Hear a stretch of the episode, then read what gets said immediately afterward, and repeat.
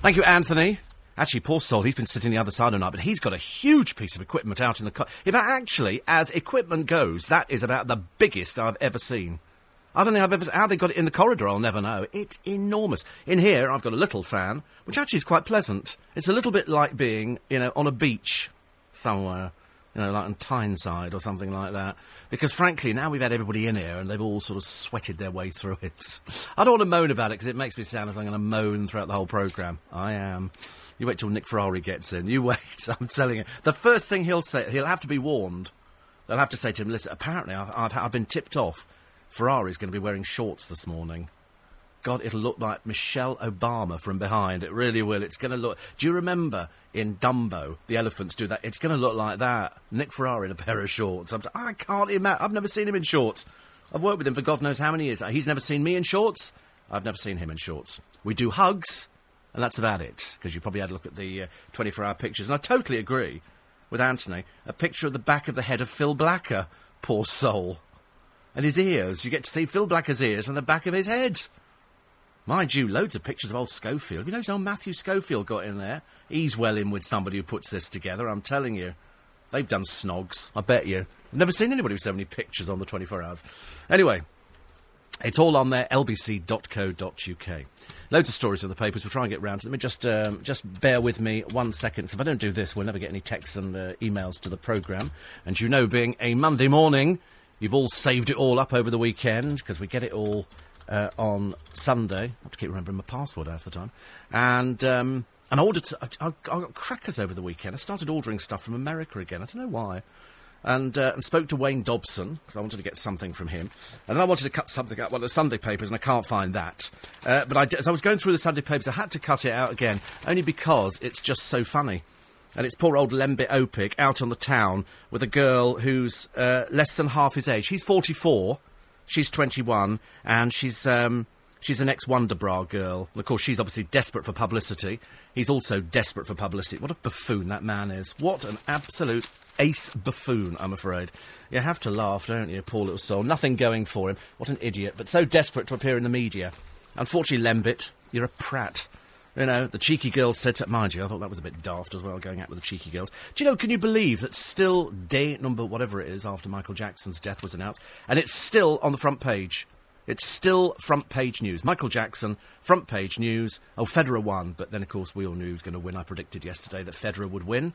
Uh, Michael Jackson, they reckon that he was £400 million in debt and that's what killed him. No, no, no. Listen, take my word for it. If, uh, if you owe the bank uh, £20,000, you're in big trouble.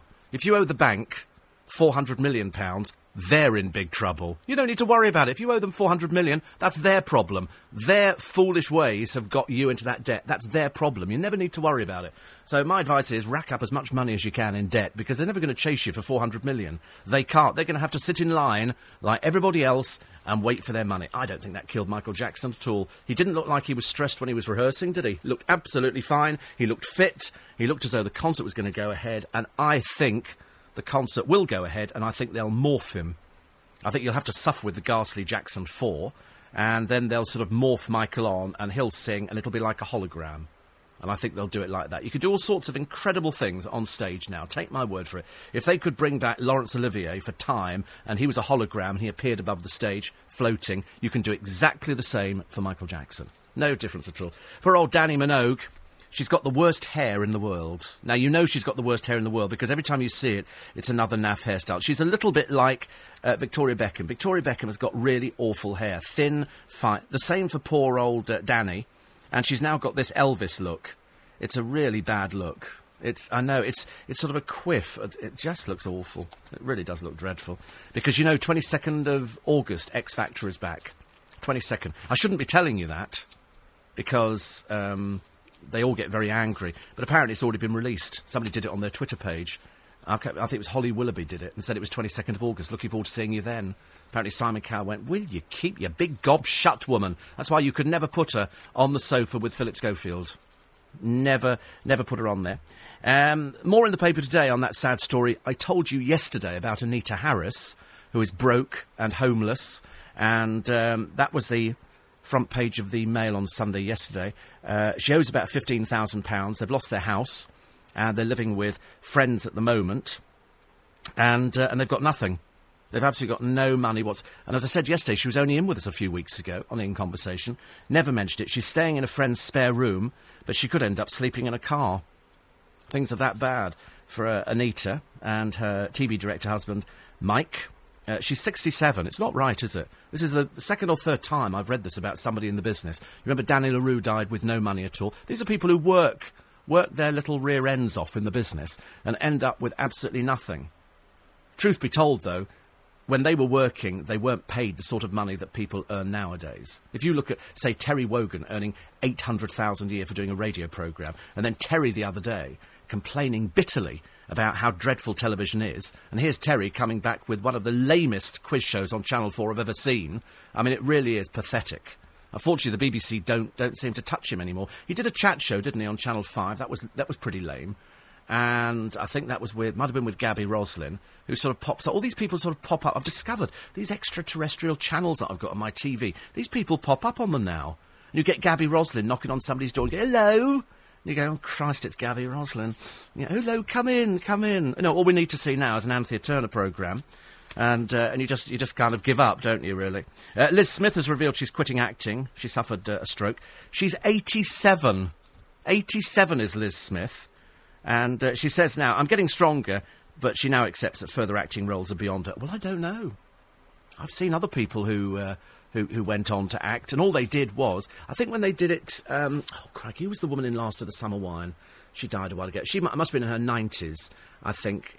No, not Kathy Staff. No, she was she was able to move. The other one in there, oh blimey, um, she used to do Thora Hird.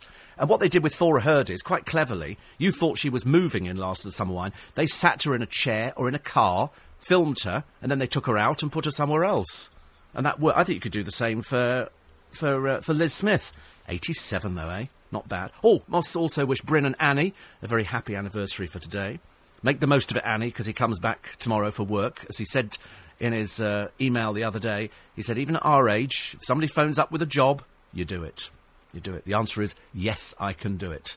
I did start watching. What did I start watching the other day? It might have been a Come Dine with Me, and I couldn't work out if it was a new one, an old one, or or it was one that I hadn't perhaps maybe seen before. Anyway, eight four eight five zero. Steve at LBC.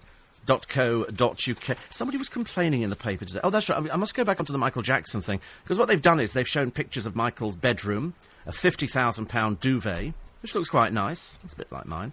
Not sure about the Last Supper. This was the picture with Jacko in the middle. Do you remember Mm, yes. the Last Supper? The bed's a bit naff, but the, the duvet's quite quite nice. fun, isn't it? It's, I think it's a fun Yeah. duvet. Probably get a cheaper one now. They'll probably do it in Primark or something like that.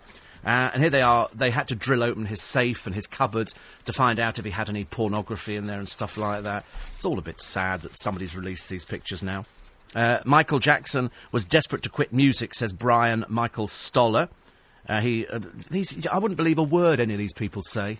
You can say anything. I mean, I can say to you now, Michael Jackson used to regularly phone this programme. He would phone it every morning, and Amanda would say, Listen, Mike, you know, we'd love to talk to you, but Steve's a bit busy talking about Jordan, so can you not bother us at the moment? We, we get back to you. He used to phone every day. Diana used to phone every day this programme, a regular. When I used to bump into her, we used to go out for a burger every so often, and we'd, we'd go out and she'd say to me, You're so rude about certain people, she said, and you know I never liked Princess Margaret. And I said, Nobody ever liked Princess Margaret, dear. She was, she was a woman who drank herself to death, I think, mainly, and she was the only woman who swore more than anybody else I've ever known. Mar- Princess Margaret swore like a trooper, like a trooper. But uh, my, Michael Jackson used to phone. Glenn Miller was a very, very regular friend of mine and used to phone all the time on the programme. Loads of people. Loads. Pavarotti as well used to phone. He used to phone. Imagine you say, not Pavi, not now, mate. Look, he's just started the programme. But I want to sing to him. No, not now. Come on. Do it next week. So all of them. All of them. They were all out there. Um, guess how much the BBC bill for taxis was last year? Guess how much the taxi bill for the BBC was? God, blimey. I know people are cutting back, but they're not. Now, of course, the reason the BBC don't cut back is because they've got you by the short and curlies. They're going to take all your money because every year it only goes up, it never goes down. So that's why they can send 400 plus people to Glastonbury. That's why they'll send nearly 300 people over to Wimbledon. They're all on freebies. So, in other words, if I was sort of head of outside broadcast, and they've probably got about 20 people there, uh, friends of said, you couldn't get us to Wimbledon. And of course, if you couldn't, nobody could. So they go, yeah, so they take all their friends and family. And that's how it works. Their taxi bill last year 14 million pounds. That's how much they racked on taxes. That's what. And we're constantly being told it's our BBC. Well, for Christ's sake, let's start cutting back, shall we? What a waste of bloody money. What a waste of money. They reckon here two BBC bosses could get the biggest pensions in the public sector. A newspaper has alleged that the deputy director, Mark Byford, would get a pension of 7.7 million and Alan Yentob 6.3 million. It's just a license to take money, isn't it? It really is. Absolutely appalling. 14 million quid on cabs. Cheaper to buy the blasted cars. 515. When you move house, make sure you tell the DVLA your new address. Then they'll. News headlines this Monday morning. A review into housing across London has been brought forward after six people were killed in a fire in Camberwell. Three adults and three children died on Friday when a fire spread through the 12 story block. Barack Obama arrives in Moscow this morning for a summit it's hoped will reset America's relations with Russia. Negotiations on arms control are expected to top the agenda of talks between the US president and his Russian counterpart. And the heat wave ends today. Thunderstorms and heavy rain are expected to deluge Britain over the next few days. Let's have a check on the state of the roads for you this morning and get you there nice and quick. It's Hugh Broom. Thank you very much, Steve. Good morning. Dagenham, Whalebone Lane South is. It is true the Dunkirk spirit lives on. The LBC presenters battle through in extreme heat, the mosquitoes. Go away. And the midges and everything else, we're going to crawl through. We're going to make it to the end, I promise you. Well, we might not at seven. We'll have to wait and see what Nick Ferrari looks like in a pair of shorts. Sarah Harding claims she's friends with both. Wait for this one. Peter Andre and Katie Price. Although strangely both being in Ibiza at the same time, um, Sarah didn't meet up with them. The reason was, she said, it wasn't like that. We were in touch on the phone and met up in private. They do talk a lot of crap, these people. They really do. Sarah, keep your big big mouth shut. It makes it so much easier for everybody. But uh, nice to see that uh, Katie Price turned up the other day to the polo with her best friend Michelle Heaton. So You get two bimbos for the price of one. Two ace. I mean, honestly, your heart drops, doesn't it? Polo. My God, it's gone so far down it. It was in Epping, admittedly.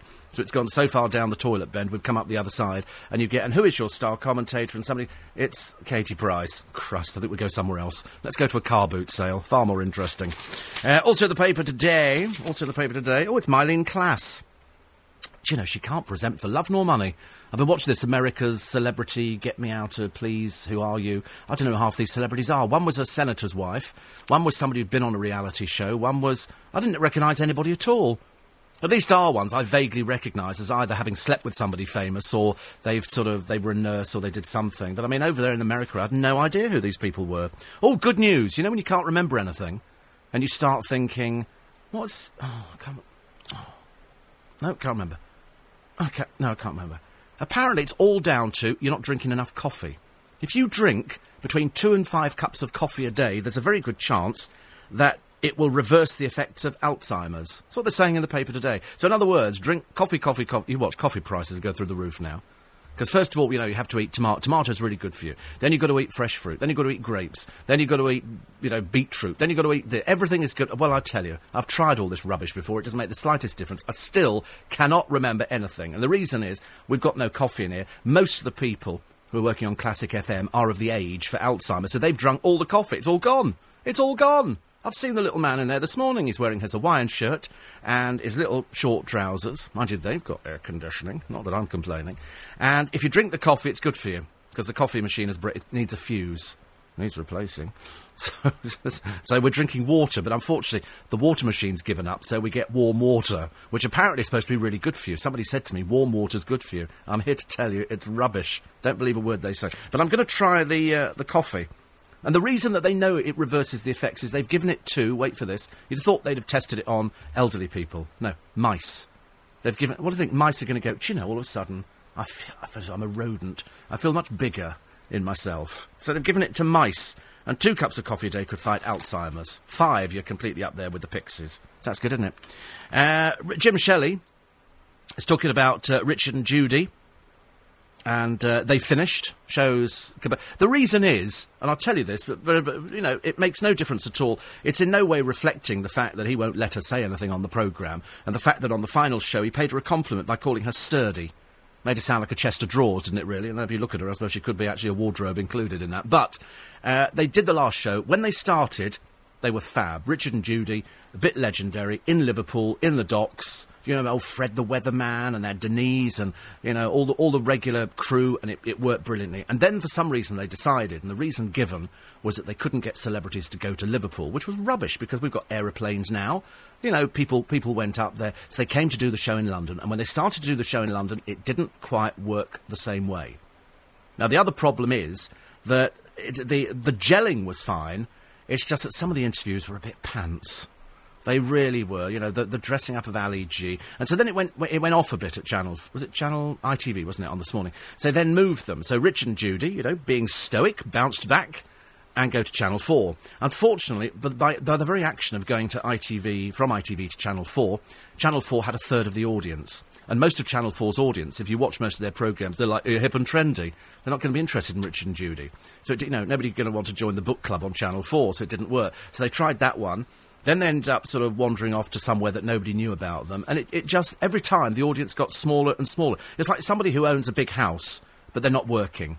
So in the end, they sell the big house, and I had a friend like this, sold the big house and got a slightly smaller house, but pocketed the money. Spent that money, still wasn't working, so downsized again. Downsized until he could downsize no more, and then ended up with no money. And that, that was the problem with Richard and Judy. They downsized so much, yet still thinking that they were Richard and Judy with the same size audience, and, and they weren't really. And so that's the problem. So they've gone now. I think they'll bro- both resurface as as what? I've got no idea. Judy apparently wants to go off and write books, and Richard will probably go and I don't know present other programs. Where I don't know. That's that's the problem. Because there's so little output on television now. I mean, it, it really is.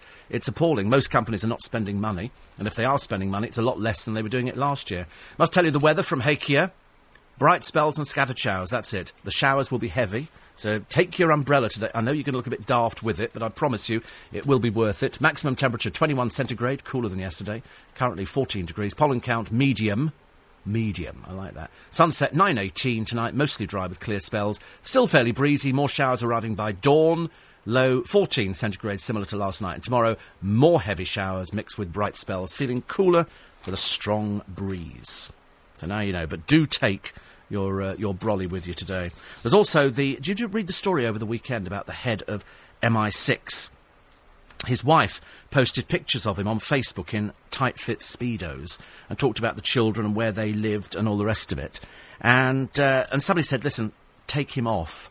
He's the head of MI6. I mean, do you really want 200 million Facebook users to see you looking stupid?"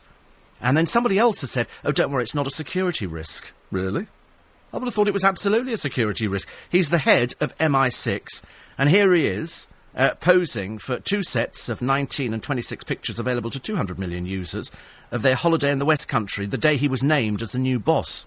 The page was set up by his wife and daughter Corinne. They also disclosed this is the head of MI6. I mean, they, they must be stupid, this family. They disclosed the location of their London flat, their three children, and details of actor friends. It's just absolutely ludicrous. I mean, does this woman not understand anything?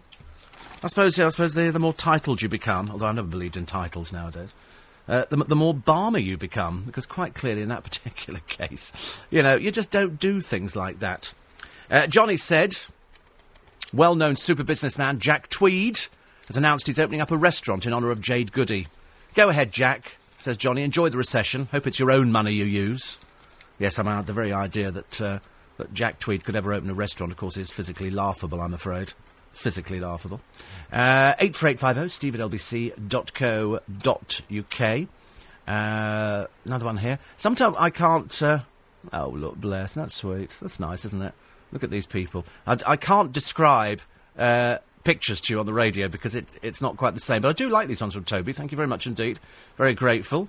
Very great. We like people sending in pictures. Unfortunately, we can't share them unless it's 24 hours in the life of LBC, in which case you get me looking particularly ill, standing but Oh, God, I was ill. I was ill that day. Very ill. Uh, Steve, five cups of coffee make your heart rate a bit funny. And Tony says, My other half thinks I've been taking bitchiness lessons from you, just because I said a girl in the restaurant last night would be pretty if it were not for her face. you see, I don't think that's being bitchy, you see, Tony. I think that's being honest. There's no point, you know, well, that's not being bit. Being bitchy is, you know, I don't know, that's not being bitchy. If you say to somebody, God, you're ugly, that's not bitchy, that's being truthful. Why would somebody call that being bitchy? I mean, it's ridiculous. You know, I like to tell the truth. You know, if somebody's unattractive, Jordan, then I like to tell them. You know, there's no point. I mean, I, I, I did for the second day running. I've got to stop it. Stop it now. I started watching Big Brother again. And I can only watch a little bit because they got rid of Sree, as you know, over the weekend. What a horrible piece of work he is. Also, not all there. You can tell. You've not watched it. You've, you've missed nothing. This man is just. He's not pleasant. It was so funny because they obviously decided at Channel 4 to push him over the edge. So when he came out, he was talking about uh, how he fancied this girl, I think could have been called Noirin. Not our Noreen, but another Noirin. And, um, and he kept touching, and she's quite clearly not interested. Don't, you know, don't please, I'm not interested, all right? And he's sort of thinking, and he said on the programme, you know, but, you know, I'm sure that something will happen when she comes out. I thought, yeah, she'll probably kill you, I should imagine, because you've embarrassed her. She's not interested. Don't go anywhere. Anyway, they then showed um, some footage of her snogging one of the other guys in the house under a duvet. And he then goes, "Well, you know, I'm not. That's that's her business, but it's nothing to do with me, and all this kind of thing." I'm thinking, "You're touched, aren't you, mate? You are. T- they're all. There's something the matter with all of them. The poor little Brazilian boy, who quite clearly is the minciest little thing I've ever seen on television, quite clearly fancies Charlie, who's the former Mr. Gay UK. Charlie's just winding him up. Charlie burst into tears the other day. Little mincy boy from Brazil is apparently now saying, "No, I no fancy him. I no like. I no like him. I no like him." And which is quite sweet, but quite clearly he does. And he's obviously not used to people turning him down. So, uh, so that one's all going up the wall as well. In fact, to be honest with you, most of the people you wouldn't touch with a barge pole. I, I I can only tell you, little campy Brazilian boy, a guy from Manchester walks around with his shirt off, but that's what most gay guys in Manchester do. There's an ugly lesbian. Why they can't put a pretty, pretty lesbian in? I've got no idea. Why can't we have somebody who looks stunning, like somebody who looks like Cheryl Cole, as opposed to like some diesel dyke with shaved hair, tattoos all the way up her arms and legs? Why do they have to use stereotypical? Why have all the gay guys got a little mincy fairies? Why can't they pick somebody who looks butch? Very difficult, I think, for Channel 4. Perhaps the, perhaps the people who, who put the programme together think that that's what everybody thinks everybody is. Shame they didn't go to Gay Pride. Quite clearly, gay people look like the Prime Minister's wife, because she was there in black. What for? I've got no idea. I've got really no idea. I think all these people do it, hoping people who go, oh, right, so she really likes gay people. I think that's what they do it for. Uh, John Birt's leaving due, £150,000. Why, says Ian? I don't know, because that's, that's, that's what it costs to have a leaving do. I don't know why. I just think it does. I mean, we have leaving dues here, but generally speaking, you just have a, a whip round. You know, you have a whip round, and uh, and people then get you know a set of glasses or something like that. I don't know. I can't remember. Normally, after so many years, you get a gold watch. Still waiting. Still waiting for the gold watch. You don't get a gold watch anymore. I don't know who gets gold watches. Certainly not me. That's a fact. Uh, any chance of filming Nick Ferrari in his shorts and putting it on YouTube? Methinks he might be wearing very loud Bermuda shorts or maybe khaki military style with white socks and black shoes. Well, he'll definitely be wearing khaki. It'll definitely. It wouldn't be loud Bermuda. It'll definitely be khaki. That would be so funny, wouldn't it, if it was loud Bermuda? I think unlikely. Unlikely. Uh, EastEnders stars, past and present, turned out for Wendy Richard as her Heritage Foundation plaque was unveiled. At the Shepherd Tavern in Mayfair where her parents had this pub from 19, whatever it was, 48 to uh, 1953. So they all turned up. Good for them, actually, and the plaque's gone up. Lovely day today. Not. It's going to rain. Make the most of it. LBC 97.3. Morning, everybody. Nice to be company. It's Monday morning, which we hate. No, we everybody hates Monday. Oh, not Monday. I don't want to go to work. Don't want to go to work Monday morning. It's going to be wet. It's going to be miserable. Can't win in this country, can you? We complain when it's too hot. We complain when it's too cold. Mind you, given the choice, either freezing cold or boiling hot, freezing cold wins hands down for me. You can always put clothes on. It's the taking off of clothes I'm not wild about. So when Anthony said that he took his shirt off on air, my heart skipped a beat, it has to be said. I just wish we'd captured it on film and we could have put it on the 24 hours of LBC. Presenters taking their clothes off, can you imagine? Oh, guess who's written her autobiography at the age of nine? Rubina Ali. Go on, cast your mind back. Here we go. Rubina Ali. Give you a clue. She's nine years old and she's written her autobiography. Okay? She was in Slumdog Millionaire. Okay, she was one of many in Slumdog Millionaires, but she's written it, and she's the youngest person to pen a memoir. And they say it's the latest triumph for the girl from the slums of Mumbai. Well, she never wrote it, did she? Let's not be silly about it. Somebody's written it for her to capitalise and make money out of her. That's what it is. You don't think a nine-year-old sat down and go, "Today I woke up. It was very messy." Tuesday, it was still very messy. Thursday, the police came and tore my house down. You know, they're not going to do that. They're going to. say, She's nine years old. Don't really live that much. But somebody will write it and they'll they'll sort of sort of make it interesting. Uh, Daniel reckons this is the last series of uh, Big Brother. I don't think so. They're already working on the next one of the Celebrity Big Brother. To be honest with you, the uh, the public ones they're so desperate this time round. Two of the people in it came from the last series when they were casting, and these were two people who didn't make it into the last series. They're that desperate. The trouble is, most of these people have got brain injury. There's something the matter. They're not all there. Most of them have got either mental problems or they're just they're just shallow people who you don't want anywhere near a television. You only had to look at some of the people who've been voted out. I love the way that they, they vote them out, which, as far as I'm concerned, means you're a loser. And they sit there as if they're some big thing. And they, they, they said to Sree the other day, so, "Do you- so what are you going to do now? Are you going to be a dancer? Uh, I don't know, he said. And I'm thinking, well, you haven't got any talent for doing anything else. You can't even dance that well, so what's the point? What did you go on to it for? To be an embarrassment to your parents? Quite clearly so. Uh, the Word of the Lord is online the oldest Bible in the world. 800 pages of the world's oldest surviving Bible have been painstakingly pieced together uh, by institutes from Britain, Germany, Egypt, and Russia. The 4th century Codex Sinaiticus, or Sinai book, will be launched online today by the British Library in London. Uh, it all looks Greek to me, which of course it is, but there are translations available. The British Library's Dr. Scot McKendrick says one of the world's greatest written treasures offers a window into early Christian development. And um, they've also got the complete first edition of the 1456 Gutenberg Bible, first Bible ever printed, would cost more than 20 million today if you wanted to buy it, a Gutenberg Bible. But uh, if you go to the British Library, their website, it'll be online and you can check it out. I wonder how much it varies today, because everything changed in the Bible, depending on who the scholar was who translated it, because they all translated differently. And so that'll be interesting. Might go and have a quick look at that a little bit later. Uh, David Beckham was in the papers yesterday. They're celebrating 10 years.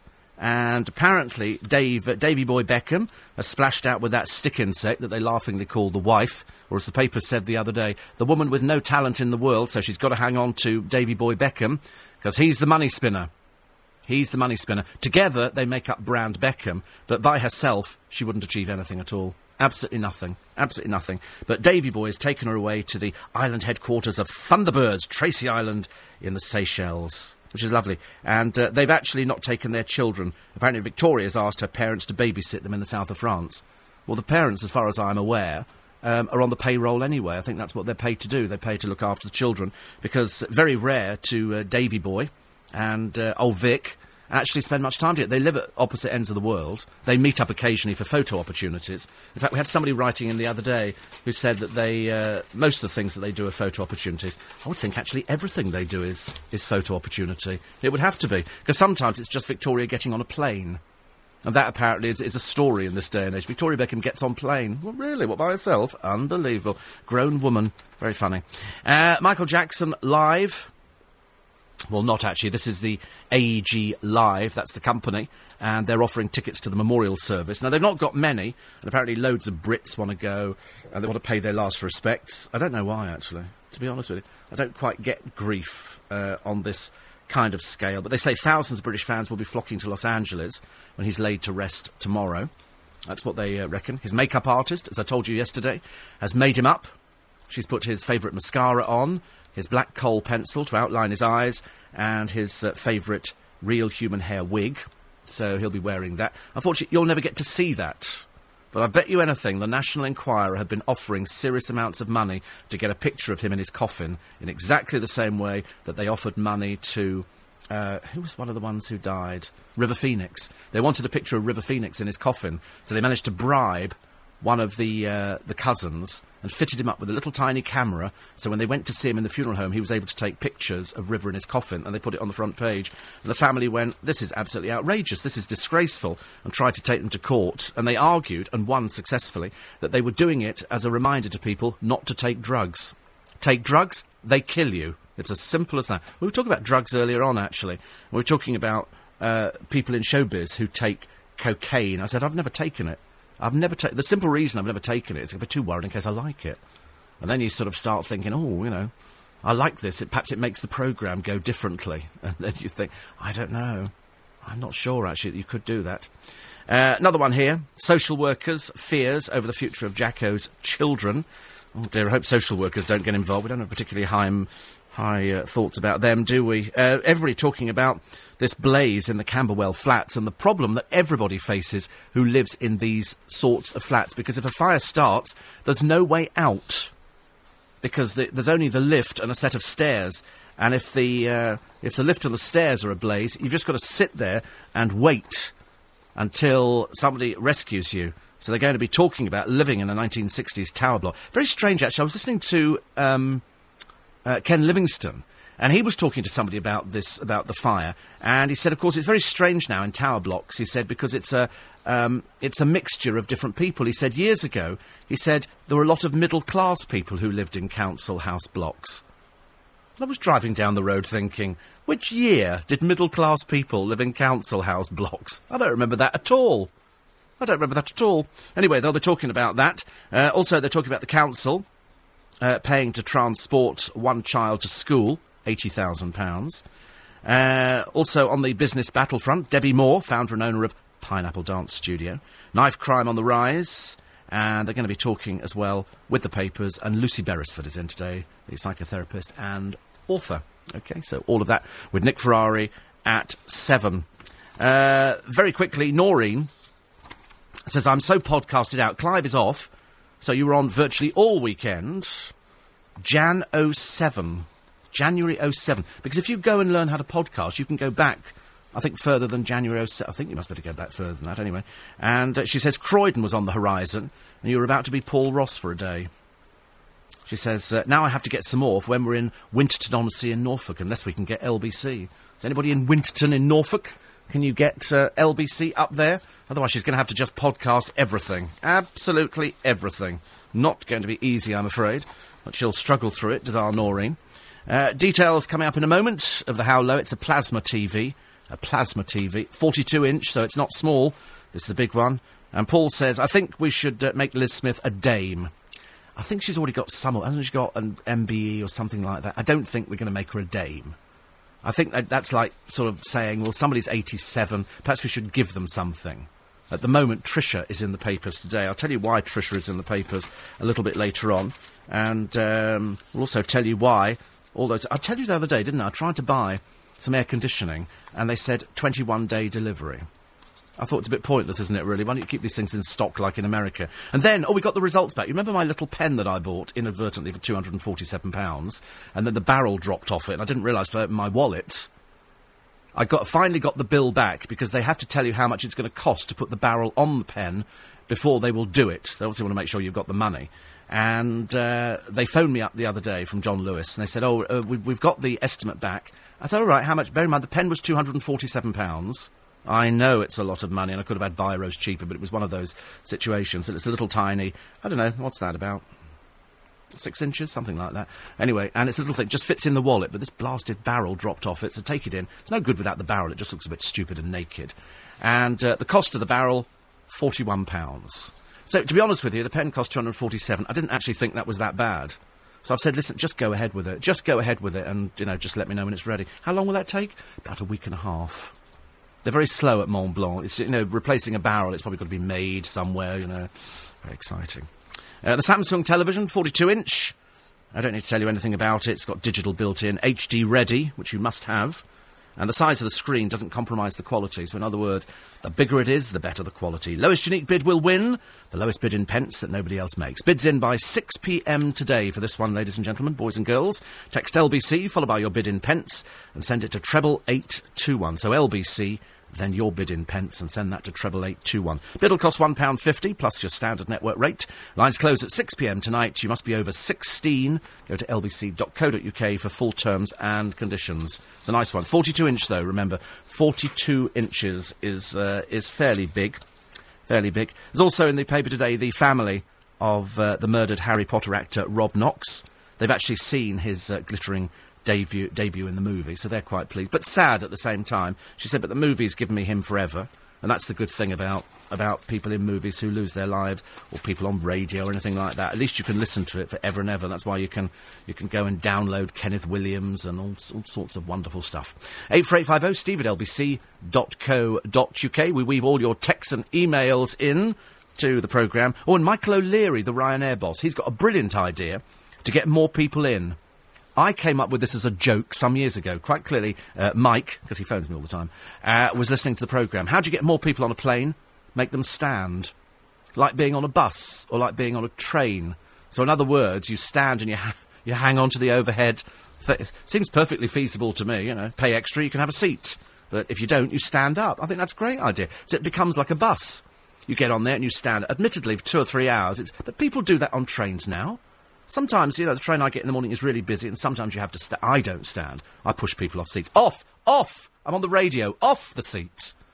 And also, those dreadful people sit there slurping their coffee first thing in the morning. Oh, God. And eating. They have only got to produce a Greggs bag, and I'm out the door. I can't believe how many people eat food on the train. Eat at home. Eat your breakfast before you go to work. Uh, but uh, today, the advice is don't eat your breakfast, take your umbrella. News headlines Boris Johnson is due to meet the fire crews who fought Friday's fatal tower block fire. Six people died, including three children, when flames spread through the 12 story building in Camberwell. Fans are finding out by email if they've won tickets for tomorrow's Michael Jackson memorial show. This comes as his family are planning a private burial at the Forest Lawn Cemetery in Hollywood. And David Cameron will set out his plans to reform government later. The Tory leader is due to make a speech in which he's likely to attack the growing influence of quangos. Let's have a check on the roads for you, shall we? It's uh, Hugh Broom this morning. Thank you very much, Steve. Good morning to the tubes first, and the Jubilee line has. 1.3. Morning, everybody. Nice to be company. 13 minutes, nearly, 14 at the moment, uh, to 6 o'clock this Monday. It looks as though it's going to be a nice day. Don't be fooled. It's going to chuck it down a little bit later. Absolutely chuck it down. And then he'd all be saying, thank goodness Steve Allen said on LBC, take your umbrella. Uh, Federer wins. Very good. Uh, more. What was this story here that I came up with? Oh, yes. Politicians and celebrities are flocking to the Daily Mail's campaign to stop the extradition of Gary McKinnon. Uh, this is the man who hacked in. Do you remember he's got Asperger's? And they did some very interesting programmes on LBC about it. I didn't know anything about it before. I'm not saying I'm any, any the wiser now, but at least it's, uh, it's made me more aware. And if you check the blog yesterday, there's a big walk coming up to raise money for Crohn's. It's in Hyde Park. It's on the 26th of July. And yesterday on the blog, on the Steve Allen blog, we put the link down to the website. They're doing, I think it's a 10 kilometre walk in Hyde Park. You must pre register. It's only £10 and you get lunch, tea, and a t shirt, and there's entertainment on the way, and you, it raises money for Crohn's. So why not check out my blog of yesterday? A little bit worried about the Bishop of Rochester, Dr. Michael Nazir Ali who said that homosexual behaviour was a sin. This is a Church of England bishop. Uh, and uh, homosexuals should repent and be changed. Absolutely. What do you reckon, boys and girls, today? Perhaps you think green is the new camp colour for bishops? You've never seen anybody who dresses themselves in more gold and finery. It's almost borderline drag, I'm afraid, within the Church of England now. Thousands of pounds wasted on these uh, outfits shot through with gold and silver, and they call other people camp. Ah, excuse me, I don't think so. But anyway, on the weekend that Labour and Tory leaders vie to demonstrate the depth of their support for the gay rights movement, Dr Nazir Ali says, We don't want to be rolled over by culture. Mm, just rolled over, eh, Bishop? Just rolled over. Ooh, cross to the dark side. Go on, give it a whirl. See how you feel about it. He, he was considered a front runner for the front runner for the job of Archbishop of Canterbury. God, he never made it. How do these bigots get inside the church? It absolutely amazes me in this day and age. Absolutely amazes me. Uh, Michael Winner says, I was born a wimp. I just pretend to be a winner because there's a new study and it claims that self confidence is all in the genes. So, in other words, people you think are terribly sort of brash. In other words, Ann, Ann Widdecombe's a bit of a pussycat, a little bit of a not not that sort of big brash harridan that you think she is. She's actually a pussycat. Michael Winner says it's all an act. It's all an act. I'm trying to think of other people who it would all be an act for. You know, people who sort of come over on the television as very bombastic. I can't think of anybody off the top of my head who would be somebody who thinks really tough, and yet really inside they're not they're not that tough at all. Hello, are you listening to somebody like that now? I don't know. I don't know. Is it all an act? Do I leave here and rush round to the old Bishop of Rochester's place and sort of share some fairy cakes or something? I don't know, viewers. What do you reckon? 84850 steve at lbc.co.uk. I think I should take Ann Widdecombe out for a day. Oh, that'd be a, that'd be a date, wouldn't it? The hot date, I think. And um, Chris says, I bought a new Roberts Mini radio to listen to you while speed walking. I can get every station except LBC. So I've now got to stay in bed. Yeah, but staying in bed's cool, isn't it? I mean, staying in bed is nice. Unless, of course, you really need to get up for work, in which case you must, you must get up again. They asked the question, will the Jackson 4 comeback salvage the UK tour finances? I don't, to be honest with you, I was, I was a fan of Michael Jackson and the Jackson 5, but frankly, they're all old men now. They're well past their sell by. The Jackson 4 reforming is just not enough. I tell you who was complaining in the papers, and I can't find it at the moment. I found it earlier on, and I remember thinking, that's a strange thing. It had never crossed my mind, but it will do, especially after I've told you that A, in the paper yesterday, This'll please the Bishop of Rochester. Hope you're listening, Your Eminence. But Daniel Radcliffe wants to wear drag in his next movie.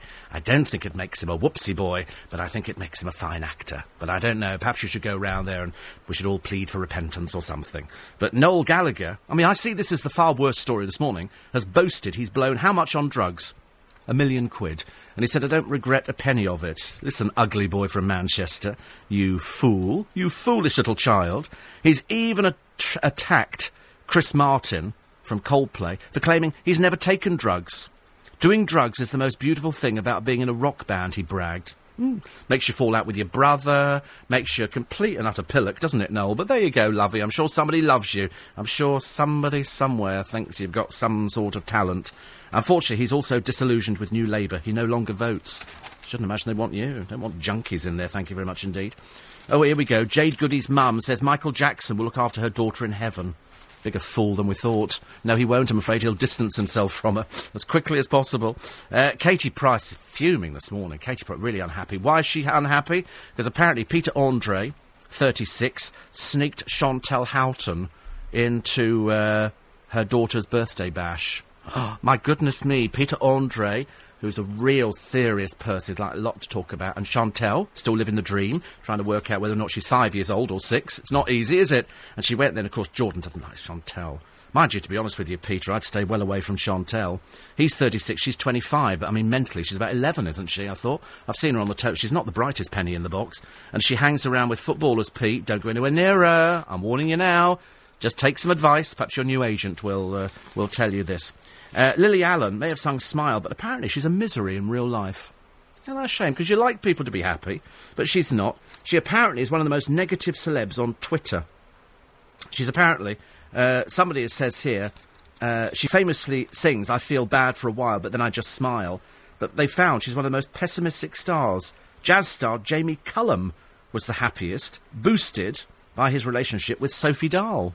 That's nice, isn't it? So I suppose it's your relationship that makes you happy. And also winning the lottery makes you ill and wrecks your life. Yeah, I'll, t- I'll tell you what, give me the 25 million, I'll let you know how far in it ruins my life and makes me turn to, uh, to booze. Apparently, lucky players who scoop the jackpot often end up with worse lifestyles than before their windfall. Well, of course, they can afford worse lifestyles, can't they?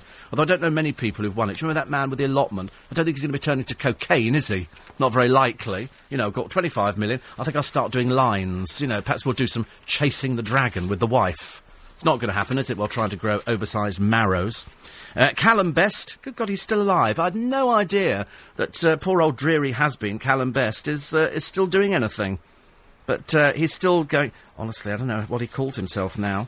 But uh, interesting that uh, during all the rains. To oh yes, because we had Blur, didn't we, on Friday? Did it rain on Friday? Oh, it was lovely weather, and all of Blur's fan were out there, and it was lovely, and people. They sang songs about whatever Blur sing songs about, because I've got no idea. No idea. Uh, Lynn says, £41 for the barrel of your pen? Scandalous. You could have bought six baked potatoes with cheese and beans in. I know. It's ridiculous, isn't it? I could have gone down to Van Hage's and I could have bought six people baked potatoes for £41 because it's so reasonable for their food down there, as you'll remember. Uh, James Embarking, I've never heard of this paranormal investigator who has offered to exorcise my house. I love the idea of having your house exorcised. I quite like that idea. I think that's uh, quite funny. I see after they uh, did this plaque for Wendy Richard the other day, uh, James Alexandrou turned up with uh, Sonia, Natalie Cassidy.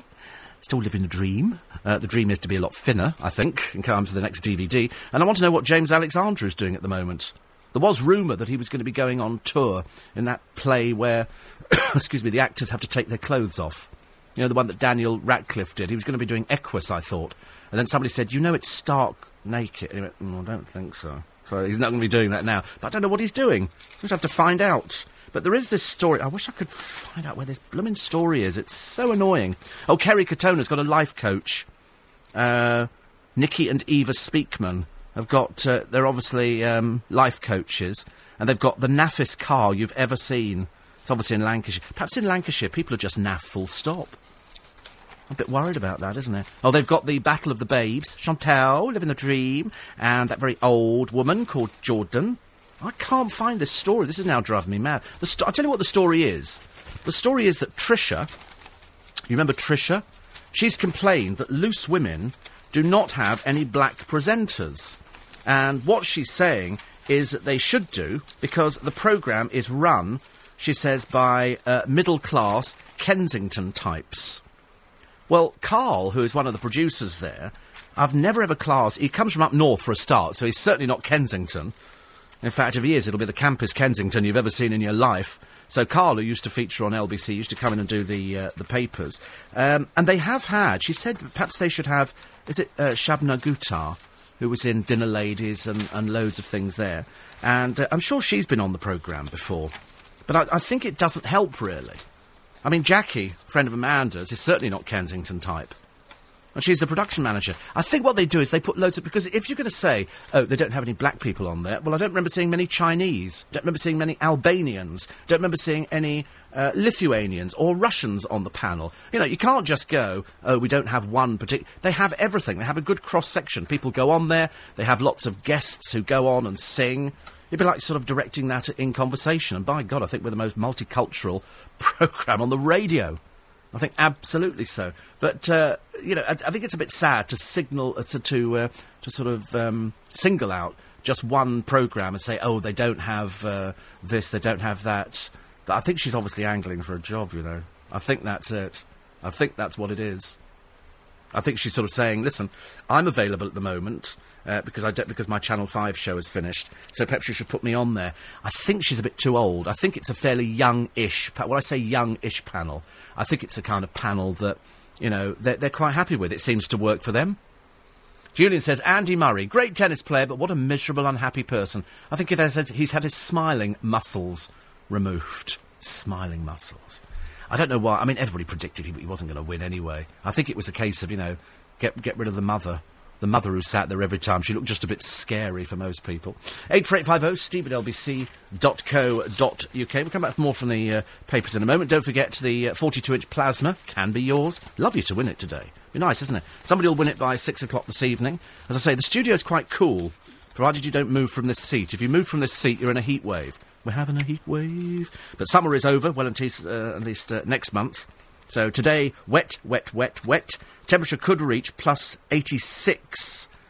Not today, not today. That, that could be next week again, next week. And also, what about the visitors to Chester Zoo? They're all happily going, you know, I mean, we, we like, quite like zoos because there's lots of places you can go to where they're not like zoos. When we did the snow leopards, if you don't know what we're talking about, go and check it out on YouTube. Steve Allen and the Snow Leopards. Lovely, lovely. They're just getting a bit too big now, and they're saying because so many LBC people have gone down there to see these wild animals, and they are wild. And I mean, when I say wild, they're wild, but these are the most beautiful things you've ever seen in your entire life. Um, they're getting a little bit too big to be out. So this might be the last few weeks that they're out. Also, it's your last week, I think, of having a look at the photographs from Hornchurch, uh, because Chris Christodoulou will take them off the site, I think, next week. So uh, you better nip on there quick. That's on photocris.co.uk. Click on the Steve Allen link. And don't forget, they're up there, whether you like it or not, 24 hours in the life of LBC. And that's on the LBC website, lbc.co.uk. Okay, so you can go and check those out. And you can see and try and work out how Matthew Schofield got so many pictures up on the site. I find it unbelievable. I think money changed hands. LBC. We're closing in on benefit. Morning, everybody. Monday morning, LBC 97.3 few, what a scorcher, as they say. Not outside, it's in here. People from Lancashire, Steve, wouldn't pay five pounds for a baked potato. Well, they would if they had to. Mind you, we like baked potatoes. Morning, Susan Spence. Good morning, how are we? Um, well, warm. Little Yes. bit, little bit toasty in here. It's all a bit makeshift, really, isn't it? It is a little bit makeshift. I remember years ago we, we had the air conditioning went down. We thought how we coped before air conditioning. God alone knows. I was trying to work out years ago in Broadway. I can't even see you through this thing. I'm waiting. Oh, blum! It's gone Oh off. my heavens! It's gone off. Wait a minute. I mean, push my little button. No. Oh, it's come back on again. There you go. Oh, I can see. Oh, you can Heavens see me now. above, Oh, woman. Look at oh, you. son. Honestly, You're Look at that shirt lass. that you've got on, the D. It's a bit bright. It's actually nice. I like that. yeah, I kind of orangey and red and pink. Yeah. I'm Very wearing nice. it for the Bishop of Rochester. I heard your comments she's- about him. Yes. I think he needs somebody to go around. As I said, you know, the only people within the church who wear all this flamboyant camp clothing. Exactly. And they start talking about other people's lifestyles. It does worry me a little bit. But no, it's uh, how do we cope before we had something like air conditioning? What did we do? I tell you what we did. One moment, please. Let me just. She's not going to take her clothes off. Please tell me she's not going to take her clothes off. I've told you not to turn that on in the studio. I really don't. I mean, I do apologise, ladies and gentlemen. I wonder. I didn't think about that until I turned it on. first thing I, thought of. Don't know what you're talking about. Of course. Now, that, see, the, the trouble is, that's great, but it's so noisy. I took one to the theatre once, thinking because I, I remember sitting in the in the theatre once, and it was so hot, I started sweating. And you know, when you start sweating, you start thinking, I bet the people behind me are watching this trickling down the back of my neck. so every so often, you run your Yuck. hanky. I know it's disgusting. You do, and then it got worse and worse. And I had to go and stand outside. So I bought a little fan to take with me. I turned it. Well, the noise was atrocious. so consequently, I don't use them anymore. This one's no. I don't think this one's. I think it obviously sounds worse than it is because we're in here and Mm. right next to a microphone. But um, the other day, I think it was last Wednesday, I had to go into town, and I don't often have to take the tube these days. Oh, no. And it was horrendous. and thank the Lord for this little thing. Really? Oh, it was just wonderful. How many thought- women can say that? How many women listening at the moment can say, thank the Lord for that little thing there? You're Goodness- in one of these to moods. cool you off on the tube, ladies and gentlemen. I tell you, I thought I was going to get lynched because everybody was staring at me very enviously. Really? Oh yes, they wanted one.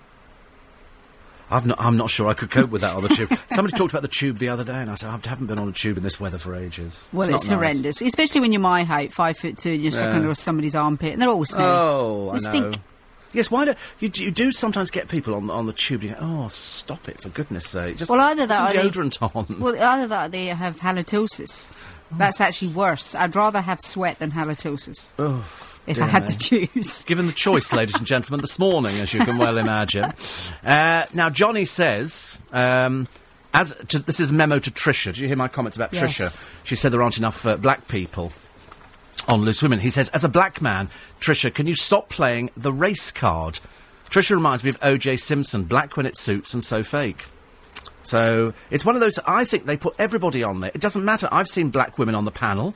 I've seen, you know, they don't have somebody permanently on the panel, but then they don't have anybody Chinese or Albanian or, you know, somebody, some lesbian on the panel all the time. They have lots of mixes of different people, different ages. Yeah, they do. I, I, I think you might be right when you made the comment. She's angling for a job. That's what that's what we were I mean, thinking. you know, Yeah. bless um, Trisha because you know she's struggled through, and you know, Yes. um, she's back in, in in good health, and that's great. But yeah, I think perhaps it's not a bad line to say. I'd quite like a job. Why don't you Yeah. think about it? Yes. Why don't why doesn't she just say, "Can I have a job"? Uh, who's going to be appearing on the fourth plinth? Not me, Phil. Thank you very much indeed. Isn't that ridiculous? Or is that just me thinking it's ridiculous? I think it's ridiculous. Yeah, too. it is. I didn't understand. Although they've cleaned up the fountains in Trafalgar Square really quickly. Have they? The, the other week I went past and they, they drained them because they were full of algae because of the heat and the water. Now they've all been cleaned and they look lovely again. I wish people had stopped putting their dirty feet in there. This is not a bath, I'm afraid, for those people. Oh, is that what people do? Yes, people sit there and put their feet in there and dangle them in the water. Oh, how common. Disgusting people. It is horrible. Horrible. not right. Uh, Johnny says an update on Ferrari wearing shorts. Portly gentleman seen getting into car in the Blackheath area wearing neon lycra shorts and tight fitting t shirt. it's a thought. It's a thought. Oh, I See, I wouldn't wear shorts in this weather. I wouldn't. I just wouldn't. I'm, I mean, Oh, what's wrong with you wearing shorts? I've got terrible legs. Have you? Terrible legs. We can't see them, so I'm wearing my jeans. But I'm, I, just don't do shorts. Even when sh- you go on summer holidays? uh, well, I'm, I might on holiday, yeah. Hmm. But I'm not. That, but I'd, I'd rather do it privately with a big tent all the way around. me. I don't like to do this publicly. Thank you very much indeed. I could see you in a pair of like you know safari style Yes, of shorts. course you can. We'll take that image out of your mind straight away because we don't want to. We don't want other people to think about it. I'm afraid. so anyway, uh, now we know Federer's won Wimbledon.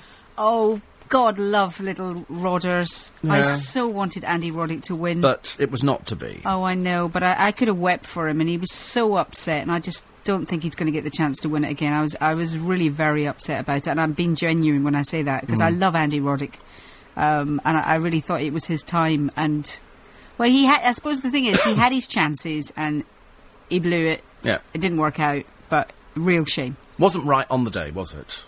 Well, he played fantastic. In fact, he actually probably, on the whole, played better than Roger Federer did. Oh, really? But well, Roger Federer only broke his serve once, and that was in the final game of of the fifth set. Leaves me cold, Wimbledon. Oh, oh, I love Doesn't it. do anything for me. Two weeks is great. Really? Mm, really Can't enjoy. bet. Do you watch fact, cricket then? I'm assuming same colour clothing. no, it's what same same surface to Same play sort on, of thing. same thing. uh, no, I, I actually I'm not a cricket fan at No. all. I might put the Ashes on.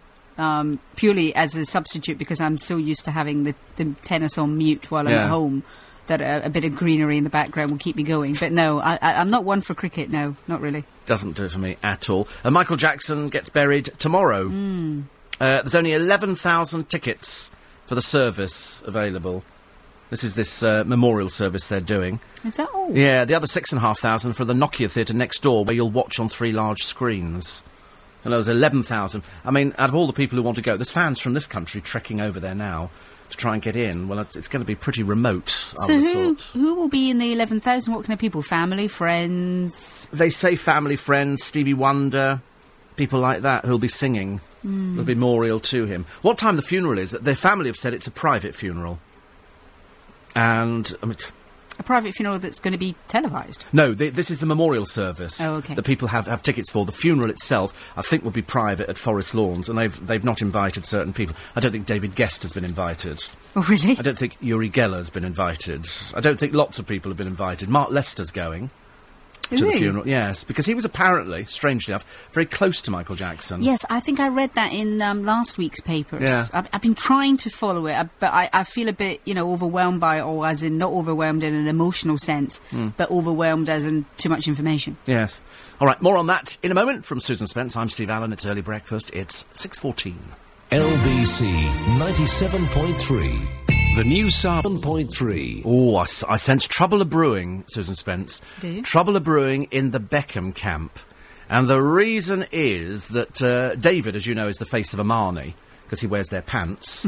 and they've also just negotiated uh, a very big deal with Angelina Jolie. And they're trying to get them together for a photo shoot to sell them as the explosive face of Armani.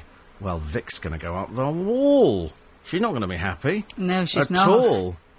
Not given the fact that Angelina met Brad Pitt on the set of Mr. and Mrs. Smith whilst he was married to Jennifer Yeah. Aniston. I mean, do you think that Davy Boy would ever sort of, you know, stray, or you know, want with somebody else? Some- I don't, you know, I shouldn't think so. No, probably not. well, there were pictures at the weekend of them looking very, you know, celebrating their 10th wedding anniversary. Yeah. Looking very cosy.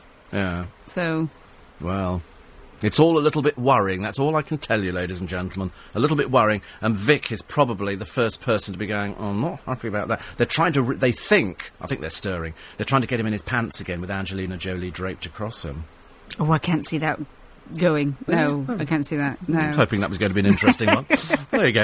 Uh, and Anita Harris in the Daily Express in the centre pages after yesterday's revelation that she's uh, lost everything. She only came in to see me a few weeks back. Did she? Literally a few weeks back, because uh, Mike had an exhibition. They were selling some of his artwork. No mention of this. So it's obviously got to that level now that they don't see any way back at all. Homeless, broke, and feeling, she says, utterly ashamed. You don't Maybe need to feel ashamed. Maybe that's why she, they, he was selling some of his artwork. Might have been, might have been. But um, she says um, they were actually going to sell paintings, which would have solved their financial problems. But unfortunately, none of the paintings sold. Instead, the bailiffs confiscated 12 of the pieces, valued at 140000 to pay their outstanding £1,200 council tax bill. What, they took 140,000 quid's worth to pay £1,200? I mean, it just seem it probably seems that everything is on the down, down, down, but I'm quite sure it'll soon be on the up, up, up again. Yeah, friends might, might rally round now that yeah, they know. well, she's and- living in a and friend's place. Oh, is she? She's living in a spare room Oh, dear. a friend's place, and they haven't got any money to pay rent. with. I don't know what you do when you get to that age. What do you do when you get to 67? I mean, I suppose the answer is you do the same as everybody else. You get a pension and you survive on that. But when you've had it all, and then lost it all, it must seem even worse. Well, that's the problem because they're going to have to change their lifestyle completely, aren't they? Yes. And that must be very difficult depending on how you've lived. But you know, if if one lives out with your means, this is what happens. Yeah. They did, unfortunately, plunge 130,000 quid into making a pilot TV show. Now, I've always thought, you know, rather save 100 and let somebody else do it. Nobody's making anything at the moment. Uh, written by Mike, her husband, and it was meant to kick-start their careers, but it didn't, it didn't come off. So they lost 130,000. There are pilots made every day of the week, I can tell you now. If you speak to one person around here, speak to a hundred, and they'll all tell you, oh, I did a pilot quiz show, a pilot chat show, a pilot... The, they make them every day. They're always looking for something. Barely one in a thousand gets mm. commissioned. Mm. So you can waste an awful lot of money. It's a shame, really. But I suppose the, the advice is we all have to, to look after our money. I'm quite good at saving. Are you good at saving? Are you rubbish? Not really. Not Oh. really. I mean, uh, I'm not a spendthrift, No. but I'm not really very good at. No, I'm not really very. I don't have any savings. I don't have a savings account. Really? Oh, good lord. Crikey, I've got a savings account. Only because my, my bank manager looks after it. She spirits it away.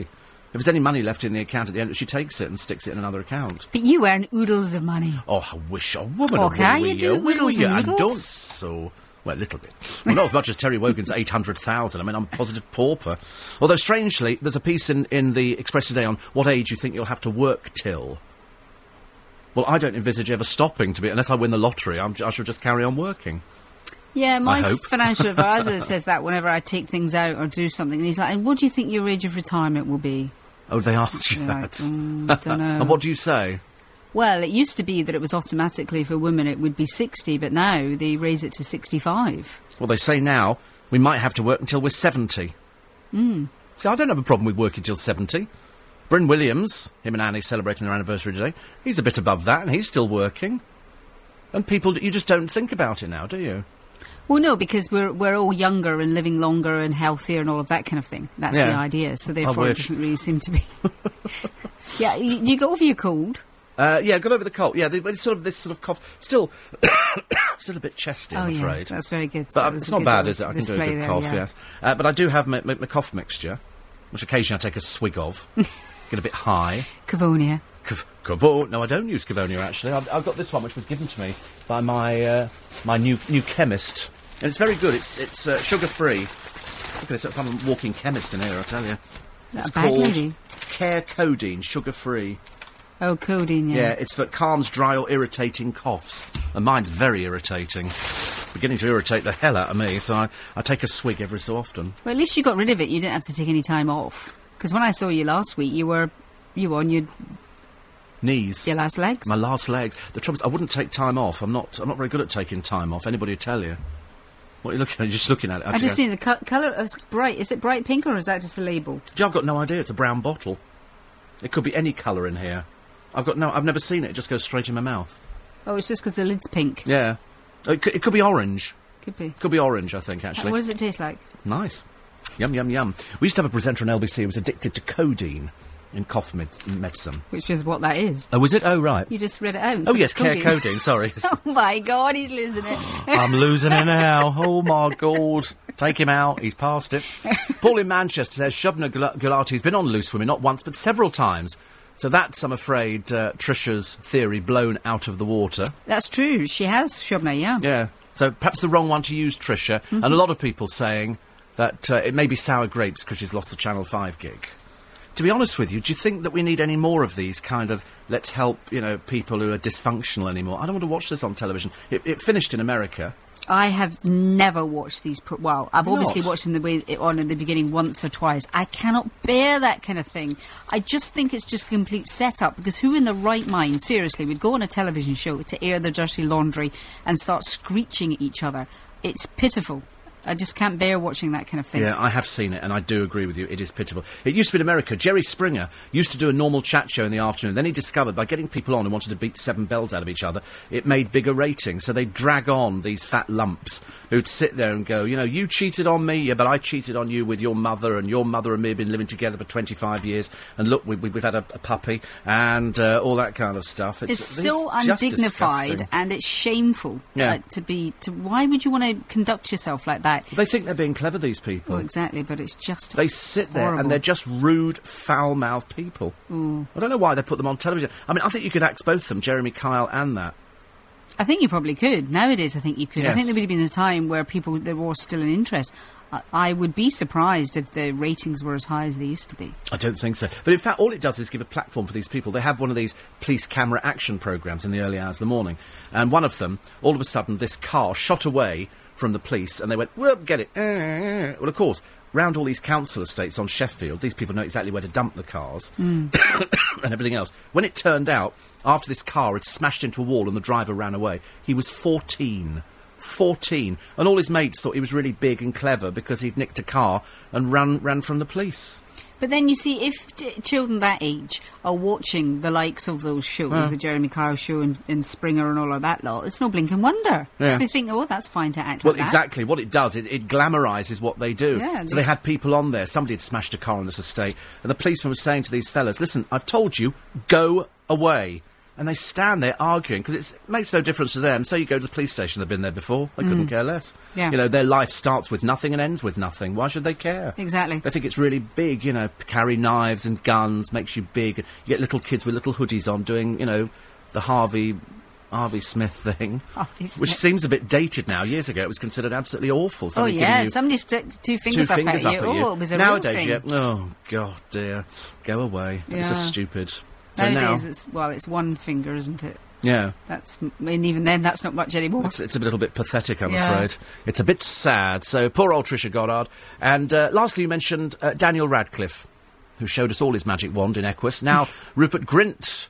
Who plays his Ron is uh, is also get, showing us his magic wand in a film? Must be something in the water, I suspect. Well, he's got swine flu, isn't he, Rupert Grint? I know he's just uh, recovered, hasn't he? I yeah, think. and he's not. He's not back filming yet.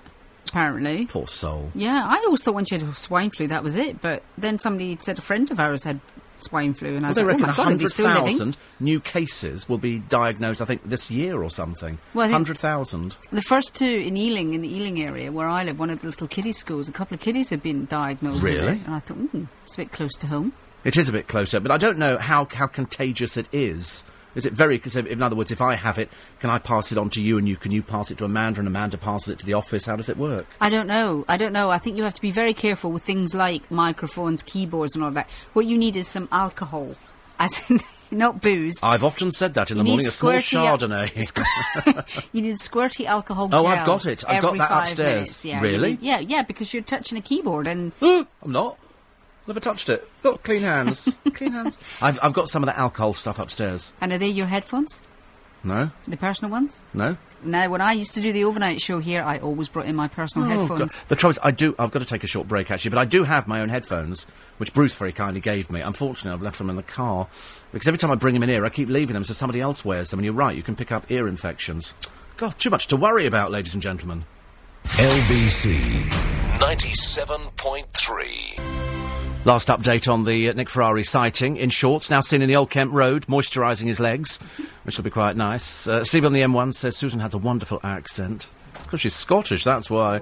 Oh, wait, we haven't got your mic on either. Wait a minute. Mic That- oh, there you are, there you are. Thought we'd lost you, actually. Yes, um, Steve, you turn on the aircon, you start coughing. We haven't had any aircon on. That's the trouble, you see. It doesn't. Uh, it's not actually working at the moment. I, I was going to mention the story that's in the paper today, just while Phil Phil gets his little thing up, and uh, and we, we mentioned the fact that the uh, the Phil Blacker box at Wimbledon apparently was a, a shrine, an homage to Steve Allen. Sandra reckoned there was loads of pictures of me stuck all over the walls in there. It's all very exciting. Uh, but record numbers of people are having sex change operations on the NHS. Uh, apparently, £10 million a year the NHS spend on sex change operations. More than a thousand have had surgery in the last decade. Absolutely unbelievable. I didn't realise that so many people would be going in there for. I thought people used to go to Morocco for sex change operations. I had no idea that we're doing it here in the country. Probably explains a lot. Uh, Most of them, sorry, a quarter, uh, take place at Charing Cross Hospital in central London, which is down at, uh, at Hammersmith. Uh, Angela says, adore Anita Harris in the interview that, uh, that you did with her. Somebody will put them up. Somebody will help them out. I think they will, won't they? I think when everybody hears and they'll think, oh, this is a shame, and uh, they'll, they'll help her out. I think you're right. Yes. Do you still watch Deal or No Deal, Steve? And do you watch it? Do you watch Deal or No Deal? Um, every now and again I watch it. Um, I have to admit, I never really got into it. Yeah. But when I have watched it, I have enjoyed it. But I just think it's just pure guesswork, isn't it? Well, it's, it's yes, exactly, because you don't know where anything is. But it's just interesting when they get to a certain level, and it's the greed, and they, the banker offers them twenty six thousand. They've still got a few things, and they go, "Thank you, but no thanks." And you think it's twenty six thousand pounds. Ordinarily, if they'd started and somebody said 26 grand or nothing, you would have said, I'll take the 26 grand. Absolutely, you would take the money, but unfortunately they don't. And then sadly, some of them actually sort of uh, lose all their money completely. Uh, Sheila says, "Missed you. Was away on a cruise. Met the little monkeys in Gibraltar, but they yanked hubby's bag off him and ran off with his." With his banana and apple. just as well, that's all Have it you was. seen the apes in Gibraltar? We had them as well. You're not allowed to feed them. No. Because some of them, they've got teeth on them. that go, "Phew, take bites out of Phil, Phil Blacker's legs, I promise you. Have you not got it? Is it not happening? Right. No, it's not make happening. it. You're going to make it up. Hang on, we'll put your mic on in a sec. Wait a minute, there you are. Right, here we Yeah, go. we, we, for some reason, we've, we've lost the computers in the studios. So- Come back from Wimbledon and it's all gone wrong. I'm so I sorry. It was all working fine. Well, actually, I tell you what it was. They started turning the things off because of the heat in here. Oh, have they? And so whether they turned it off and it didn't come back on again, I've got Uh, no idea. I think it's the mouse that's not working. Is it the mouse? Yeah, I don't So know. you look well anyway after Wimbledon. and Federer won. He did. Big surprise there. Not. No, well, he, he only just won 16-14 in the uh, final set. It was the longest uh, final set in terms of games in the history of uh, Wimbledon finals. Yeah. So uh, only just uh, getting the victory. But yeah, 15 Grand Slam uh, titles, which is uh, a new record. He beat the record that he currently shared with uh, Pete Sampras, who was uh, there to see it. So it was uh, it was quite an occasion on centre court last night. Historic game, and uh, yeah, Federer saying he's uh, he's still stunned uh, by his own success. But uh, fair play to him, he was uh, a deserved winner in the end. Quite a game on uh, centre court. Uh, in cricket, just to check some of the other top stories uh, this morning, England are promising that they'll manage Andrew Flintoff through the Ashes. They're worried that he might not be able to cope with the whole workload because of the knee injury. He's just come back up from surgery. They say he, they'll, they'll treat him fairly carefully. Uh, throughout the course of uh, the Ashes series, which of course starts on Wednesday in Cardiff, the uh, first of five tests. Hampshire will take on Sussex for cricket's FP Trophy after both convincingly won their semi-finals yesterday. Ed Joyce made 146 as Sussex beat Gloucestershire by uh, 34 runs, and at Old Trafford, Hampshire overcame Lancashire by 64 runs. Uh, elsewhere. We can uh, check the latest football news because uh, Chelsea are going to unveil Carlo Ancelotti as their new manager today.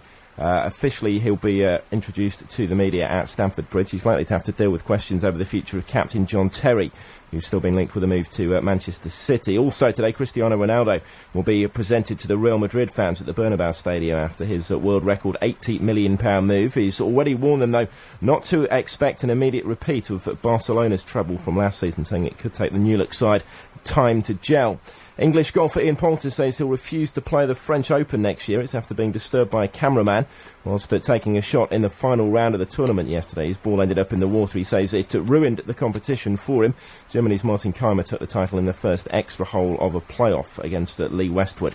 And four race meetings uh, today, all on the flat. They go at Musselburgh, Windsor, Ripon, and Brighton. Right. Well, as Alex says, thank goodness the tennis is over, as Mr. Black has had a fantastic record in the last two weeks. Five winners, three losers, two non-runners. That'll do me. It's all right. It's not bad, is it? Spoilt on Friday, and they're both in the same race. Mm. So- Neither did anything, did they? Exactly. Tranquil Tiger third. Your Confront was fourth. Mm. That's all right, though. It's all right.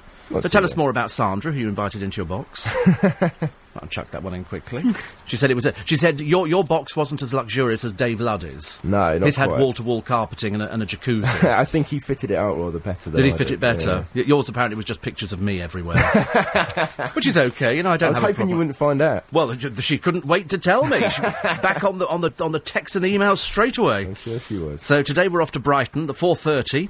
Uh, although it was very strange, actually, because she did write in one of the funniest, like, well, Gordon did, one of the funniest lines we thought. They said, having tried to persuade Mr. Blacker to go each way, it's uh, a lot easier now to just ask him to change ends. Oh, Which I thought was, thought was a very good topical good, gag. So today we're off to Brighton, the 4.30, Venture Capitalist. Venture Capitalist win only. Okay, I'm going to Ripon tonight. 750 acquisition. Acquisition. Okay.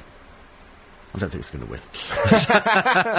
I'm just, it doesn't sound acquisition. Acquisition as one. It just doesn't sound like a winning name, does it? I, I think it will. I'm quite Really? quietly confident. It's not going to be a very good price, though. I think Is it not really? I think it's probably going to be the favourite. Well, you've got you're you're in debt twenty eight pound fourteen, and a lot uh, better than it was. a lot better, yes, and that, because you had a couple of biggies. which we've always been a fan of. I like and, a couple of uh, biggies. and Alex, £23.85. There's no answer to any of this is there at all. I don't know why we, but it's the heat. I'm afraid it affects people in different ways, and uh, and Phil probably worse than most of us. I'm afraid. So uh, you'll be back later, but the, by the ti- you wait till Ferrari's wrath is in this studio this morning when he's worked out that there's no air conditioning in here. Yes. See- I hope the computers are working. Yes, do you think they'll be working by Oh, that well, I don't know. I'd, I'd print your scripts off, makes it a lot will. easier. Never mind. All right, we'll see you tomorrow. See you then. Look forward to that. Phil Blacker, fresh from Wembley, as they said, fre- fre- Wimbledon. Wembley? I don't know why. I said Wembley the other day, and somebody wrote in and went, Wimbledon. Wimbledon.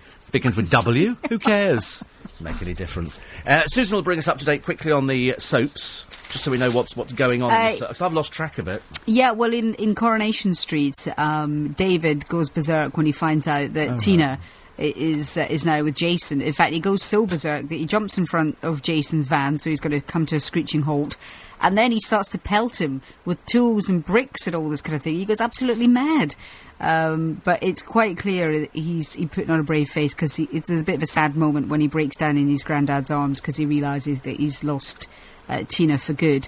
Now, Molly and Kevin's affair heats up, and it's so cringeworthy. It just, you know, it's just amazing how many times you could be sick during one episode, actually. Um, but they basically get it together for the first time. Oh, number nine on the sofa on the floor. Oh no, it's too much for Coronation Street. Just shouldn't be happening. Sounds horrible. Before that, though, they drive to the woods and get caught by a policeman, which of course you do when you're like twelve. Dear me. Um, and then they go into the back room of Dev's shop. I mean, it's just way too much for Coronation Street. Way too much. And of course, poor Sally doesn't know anything that's going on. She's too busy, um, you know, arranging a birthday party. Hmm. Um, Sean, you'll be pleased to hear, has got his eye on a new man who he met and we saw last week at this gym. There's this new character coming in who plays a love interest for Sean. Um, and this guy thinks that he's actually going out with Jason. Don't they realise the character's run its run its well, course it has run its course. It absolutely ages ago? has run its course. Ages ago. Let's, you can't keep finding stories for him. No, no. EastEnders. Um, now it finished. Have you been watching EastEnders? Um, No. Uh, it finished on Friday night with Minty discovering that Phil Mitchell is having an affair with Dawn. Um, Dawn? Dawn, who's Oh, living Dawn. with Gary. Phil Mitchell had gone gay. No. Does the Bishop of Rochester know about this? They'd be horrified. And of course, Minty's in a right state, doesn't know what to do about it. Does he tell Gary, his best mate? So in the end, he confronts um, Dawn about it. And um, also, there's a bit of a close shave with the two of them. She's caught in her undies as Gary walks in, but she has to hide behind the door. It's all very carry on. and talking of carry on, uh, Archie is back this week. And uh, Peggy does her best, you know, get out of my pub and all that kind of thing, and clears the Oh, decks and everything. like yeah, that. When she she's fiery, that's so good. Absolutely goes all of that because of course Get she's out of my completely stunned when she sees him because she never expected to see the guy again. Um, so he appears back. Roxy's behind it all, um, and he's letting a house in the square, and she agrees to meet him. Silly woman! I can't believe you'd be shouting at the television. saying, Silliness. what are you doing? Silliness. And that's not the half of it because the following week, they lock lips. Oh, no. And uh, Shirley discovers that Heather is pregnant, and it's this whole "who's the daddy" thing. Oh God, you really like me care. dear. Um, Emma. Dale's very good at the moment. Actually, a sad story when um, Lexi Lexi um, lost her baby last week, and this week she discovers she can't have babies at all. Oh. So she's completely devastated. And you know who's back next week after a year's break? Viv. Viv? Viv in the shop in Where's she been? Oh, was she she um, Deena Payne, who plays her, Oh. um, asked for a year off to spend with her family. She's And got a year off. yeah, she I tell you, who's also off. taken time off. Um, June Brown. Yes, she's going to. She's finished in- filming EastEnders because she's doing Calendar Girls. Yes, she has. And this week we're going to be talking uh, t- not about Calendar Girls, but we're going to be talking Ian Lavender. You know, he's in Dad's Oh, Army. yes. And uh, he's in And he Sister in- Act. and he was in EastEnders. He was in EastEnders as well. He played Pauline's husband.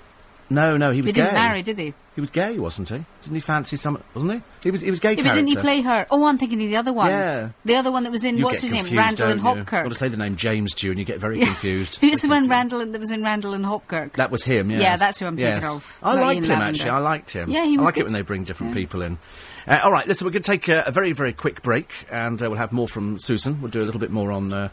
On the Dales, I do like Emmerdale. Actually, Oh, I I do do, like I it. like it. It's quite nice, but I think over in in Corrie, I love some of the trails for it. The trails are really, really super. They've Yeah. edited beautifully together. But I think Sean's run his course. Please lose him now. You know, it's just a little bit embarrassing if you Yeah. if you're having to sit there and try and think up stories for a character who did, it doesn't contribute that much. Quarter to seven. This is LBC 97. Point Steve Allen. Morning, everybody. Phew. It's uh, 11 minutes to uh, 7. Actually, it's not that bad, Nick. Don't worry. It's, it's, it's, a, it's a lot better than we're making it sound. The people in the control room will be taking their clothes off halfway through your programme, so that'll be exciting for you.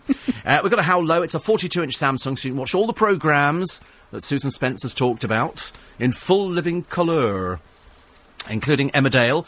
It's uh, HD ready, digital built in, and believe you me, that makes such a difference. I've got digital built in on mine, and it's fantastic. You just flip through the channels, and there's all these marvellous shopping channels and things like that overnight, but selling you all this stuff that you don't really want. Lowest unique bid will win. Lowest bid in pence, nobody else makes. Bids in by 6 pm today, please. Text LBC, followed by your bid in pence and send it to treble eight two one. So LBC, then your bid in pence, and send that to treble eight two one. The bid will cost one pound fifty plus your standard network rate. Lines close at six pm. You must be over sixteen. Go to lbc.co.uk for full terms and conditions. And if it catches you up with Emma Emmerdale and things, and we get perhaps you start a campaign to get rid of Sean off Coronation Street and, and bring bring in some fresh characters because it's it's a bit silly playing on the gay card all the time. It's a bit tedious. Most people in the country couldn't care less. We don't care less whether he's got a boyfriend, hasn't got a boyfriend. We've been through it so many times before. Who cares? Well, I think he must be getting a bit bored with the storylines. He's either like He you know there on a sewing machine. I mean, talks about life in the factory, or Mm. you know he, he you know gossips a bit in in the Rovers. There's really very little for him to do, and you can't quite see where the character's going to go. It's just It can't go anywhere unless he's going to. Perhaps if the Bishop of Rochester has his way, he can convert him, and he can get married to a woman. They just can't seem to because remember they had that storyline with um, when he was going to be father to um, to Violet's baby and Yeah. all of that kind of thing. That was really the, the major storyline that he had. He hasn't really had much since then. It's like that they, they just don't know what to do with him. I think they Um, like him, and obviously the public, although his chat show was dire. Uh, and I th- and I think they're sort of saying, right, let's keep him in, and they then come up with, let's find some storylines. But in fact, they're all the same sort of storylines. They're, they're revolving around a gay theme or a bloke who gossips. Mean, it's a bit stereotypical. You'd have thought he'd have sort of shunted off by now. Because the thing is, he can't do serious. He just can't do it. No. So Well, he plays exactly the same character he played in Queer as Folk. It's no, no different at all. In fact, it's no different to him. Yeah, so they need to have something light and fluffy for them. Yeah. Um, and that's not really going to be. There's no substance to that. I tell you who is my favourite soap character at the moment. Well, I have two, in fact. Um, they're both in Emmerdale, and that is Amanda Donohoe, who plays Natasha Wilde in Emmerdale. She She's is very good, fantastic. Isn't she? We've actually had her on on the program. She's done done my program a couple of times now. She's, Yeah. she's a very very good actress. I love her. The trouble is they've stuck her next to that oh, Mr. Wooden himself. Mr. Wooden himself, and it's making him look even worse because Maxwell- she's poor old Maxwell Caulfield, who's, who's a lovely person, I'm Yeah. sure, but He can't act for toffee, he can't act for toffee. and he always walks as if he, you know, needs the loo. He walk he, he walks if somebody said to him, "Okay, walk three paces, turn to the right." yeah, he just can't It's do it. It's just awful. It just doesn't work. and when he's surrounded by other people who are particularly good, Yeah. um, it shows him up even more. The other one I like is, um, and I can't remember his real name, but he plays Jimmy King. Oh yeah, he's very. I good. love him. I think he's great Amanda as had a look at, at Maxwell on YouTube. It's hilarious. He just.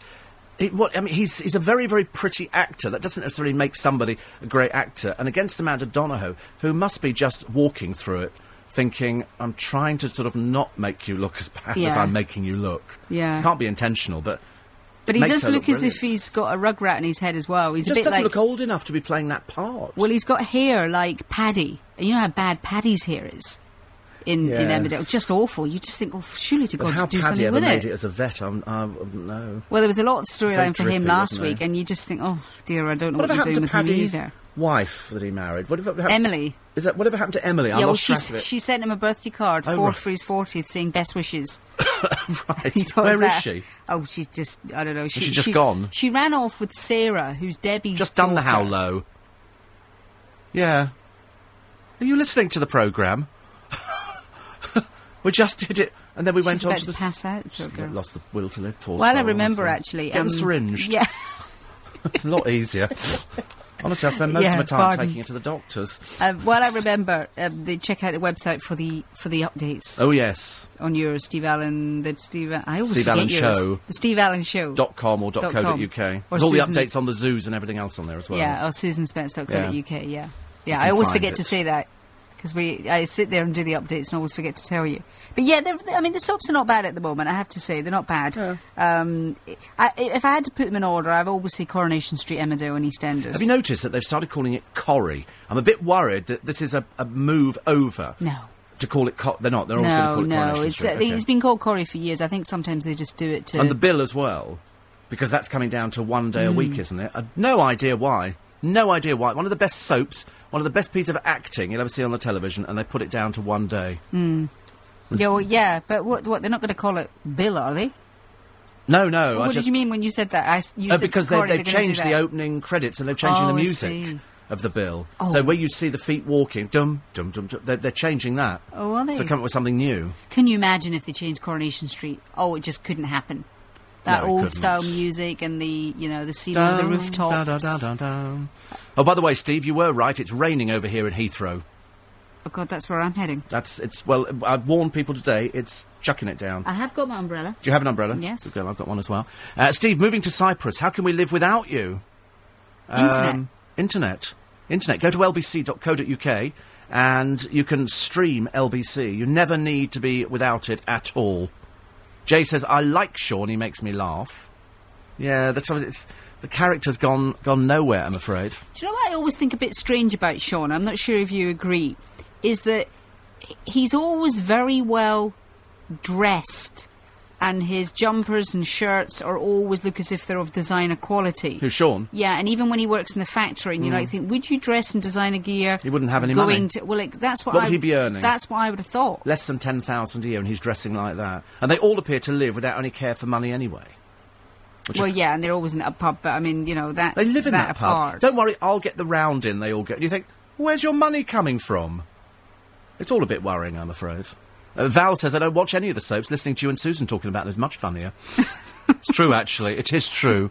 uh, love the story of Paul Daniels' wife having a canoe named after her. She has. She's got a canoe. They have a canoe, Paul Daniels and his wife, the lovely Debbie McGee, and the boat's called the lovely Debbie McGee. I was. Bless their hearts. Bless their hearts. She was in, and she was. You can download that from uh, from the podcasting as well. And we'll have Ian Lavender this week, which is good. Have you ever done a car boot? Yes, remember, remember that time Oh, I yes, told of course, you. Yes, yeah. yes. They do a huge one first Sunday of the month, or the first, yeah, the first Sunday of the month, down at uh, Chiswick Roundabout, and the traffic stretches back nearly to Richmond. Really? Seriously, I mean, I've never seen anything like it. And there's lots of firms' vans there. I'm sure they'll be delighted that they're being used for car booting. But what annoys me is the uh, uh, people stand in the road chatting to each other. Why can't they stand on the pavement? I nearly knocked four people over this week. nearly got killed by a woman on a bicycle jumping red lights in Twickenham for about the umpteenth time, so I shouted obscenities, I'm afraid. I'm sick to death of cyclists who can't see red from green. Oh yeah, Colourblind, I'm just- afraid. Yeah, it's, Colourblind. It's horrendous. It's about time some kind of license or insurance or something. I think brought in for insurance. Or failing that, uh, the stocks. we bring back the stocks and rotten vegetables and stuff like that. But uh, we were all pleased today the fact that Lembit Öpik's got a new girlfriend. She's an ex-Wonderbra girl. Oh, He's she? 44, she's 12. And uh, there she is, 21. She was the one who was told to go and lose weight How does he do it? because he can get publicity and she can't. So they, they hang on to him. And he, of course, believes it every time. Don't seriously believe But still, that's a high price. Yes, well, he's Fortune's a bit of a buffoon, I'm afraid. Uh, sadly, no more time. Susan Spence will wend her weary way off into the rain. Mm. It's, gonna, it's all right around here. You can make it from here, which is okay. Well, luckily my car's at the station, so I should be oh, is it? yeah. You'll be all right, but it is going to chuck it down today and tomorrow. Good. I'm glad. Yes, I'm glad as Yeah. well. Gardens need a little bit of uh, little bit of rain, ladies and gentlemen. Thank you very much indeed. You're welcome. Susan will be uh, back same time next week. Don't forget to check out the uh, the blog on steveallenshow.com. Don't forget to check out my blog on lbc.co.uk. And don't forget to podcast later, okay? Brace yourselves. What sort of mood's he in this morning? Nick's with you after the news, which is next on LBC. In the Australian outback, opal mine